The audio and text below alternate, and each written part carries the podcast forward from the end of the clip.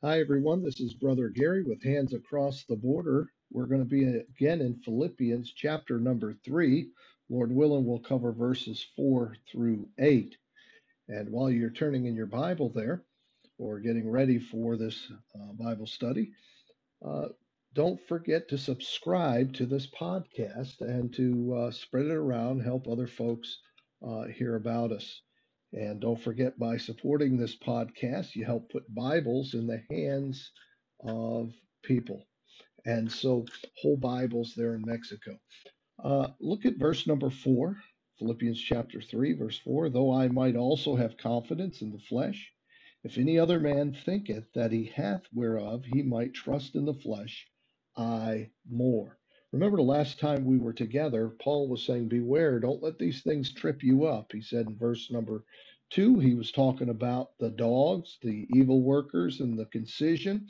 And he was talking about we're not rejoicing in the flesh, but in the Lord. We rejoice in Christ Jesus and have no confidence in the flesh. Well, that's totally opposite of what we hear today. We're to follow our hearts, we're to trust in ourselves, we're to do all of these things. And we're so bright and we're so smart, but the truth of it is, we're not that bright and we're not that smart. It's we're to give it to the Lord who knows the beginning from the end, knows all things. He knows how yours and my day is going to end up. We might have a hope and a, maybe an idea how we wish it's going to end up, but God knows exactly how the end of the day will work. So he comes now to verses four through eight, and he's talking about those who might have confidence in their flesh because they have done some great things. And the Apostle Paul starts off there in verse number four, which we just read. And uh, he basically says, Although I could have reliance and trust in my flesh, if there's anybody out there is persuaded to rely on their own flesh uh, because of their position, because of the things that maybe they have accomplished in their life, Paul says this I could have a greater degree because of mine. Paul is saying this Oh, yeah, you thought you did something?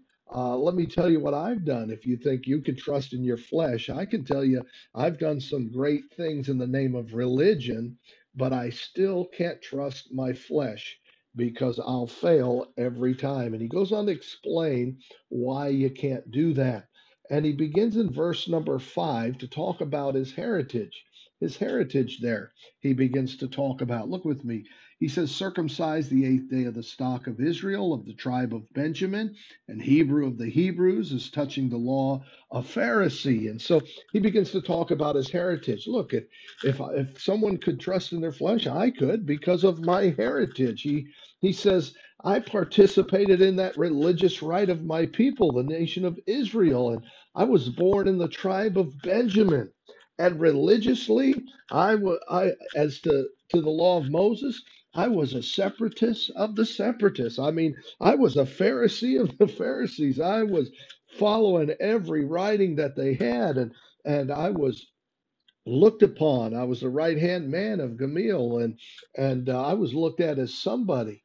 He goes on in verse number six. Now, if you'll look with me there at verse number six, and uh, he he says not only my heritage, but now he talks about his religious zeal concerning zeal, persecuting the church, touching the righteousness which is in the law, blameless. And so uh, here the apostle Paul, he's saying this according to fervor of spirit, used any way I used it any way to harass and, and to make run the assembly of Christians. And my integrity and purity of life throughout my being, I thought I was according to the law of Moses and was without defect or or fault. And what he's saying here is this is I really thought what I was doing was right in the eyes of God. I wonder how many times you and I do that. We get we get so zealous, uh, we have a zeal without knowledge, and we just uh, kind of go off there and and uh, we think, man, I'm really doing something for God. I'm, I really think God sees this, and I I'm doing it with a pure motive, but we're doing it absolutely wrong, and we're hurting folks. Look what he was doing. He was running the very people of God off. He was trying to have them killed and he was having them thrown in prison. Remember, he was there holding the coats of the men who stoned Stephen, the first martyr. And so well, we see that in verse number six. Then we come now to verse number seven. verse number seven, he says, But what things were gained to me, those I counted loss for Christ. What he says here, nevertheless, the things that were advantageous to me, which made me look like a great leader, actually caused damage through the violence I did to the believers of the Messiah. And so he says it was all loss for Christ. I thought what I was doing was right in the eyes of God, but I was hurting the work of the Lord, and everything I did, I was causing damage, causing damage to the work of the Lord. And then we come to verse number eight. Look at what he says here in verse number eight. He says, Yea, doubtless, and I count all things but loss for the excellency of the knowledge of Christ Jesus my Lord, for whom I have suffered the loss of all things, and do count them but dung, that I may win Christ. I, I want you to uh, see something here. He looks at how we should view our unyieldedness, right? He thought he was doing it uh, for the Lord, but he was doing it for self. And what we see here is this is we see the apostle Paul saying, contrary to my self-reliance, at least where I am not yielding to the leading of God, I see it as a as a damaged and no good. That's what he's saying here. Things that were gained to me, they were damaged and no good for the things of the Lord. And he says, then we see in that verse also what happens when we view our walk with God rightly. Now, because of that, I can excel in the understanding of, of the Messiah and my Savior, who is my owner and has complete control over me, is what he's saying here. Notice what else he says when we sell out.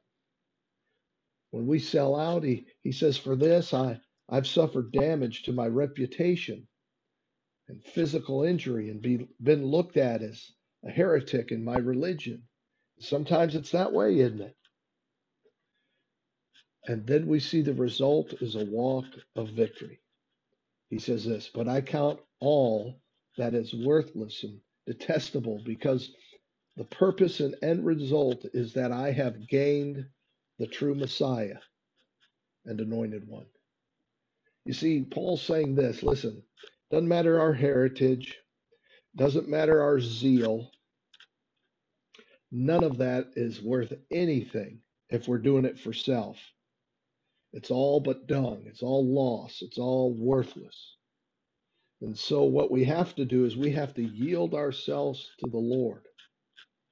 What happens when we view that rightly is then we begin to see God take ownership of us. We begin to yield to Him in different areas of our life. But there's a cost sometimes when we sell out. There's a cost to our reputation. There's there's maybe physical injury. There there you may be looked at as a heretic. But the end result is a walk of victory. A walk of victory. Isn't that what you want? A walk of victory in the Lord. If you were just to shut everything off and just meditate and think about this right now, could we say your walk with God is victorious? If not, why not?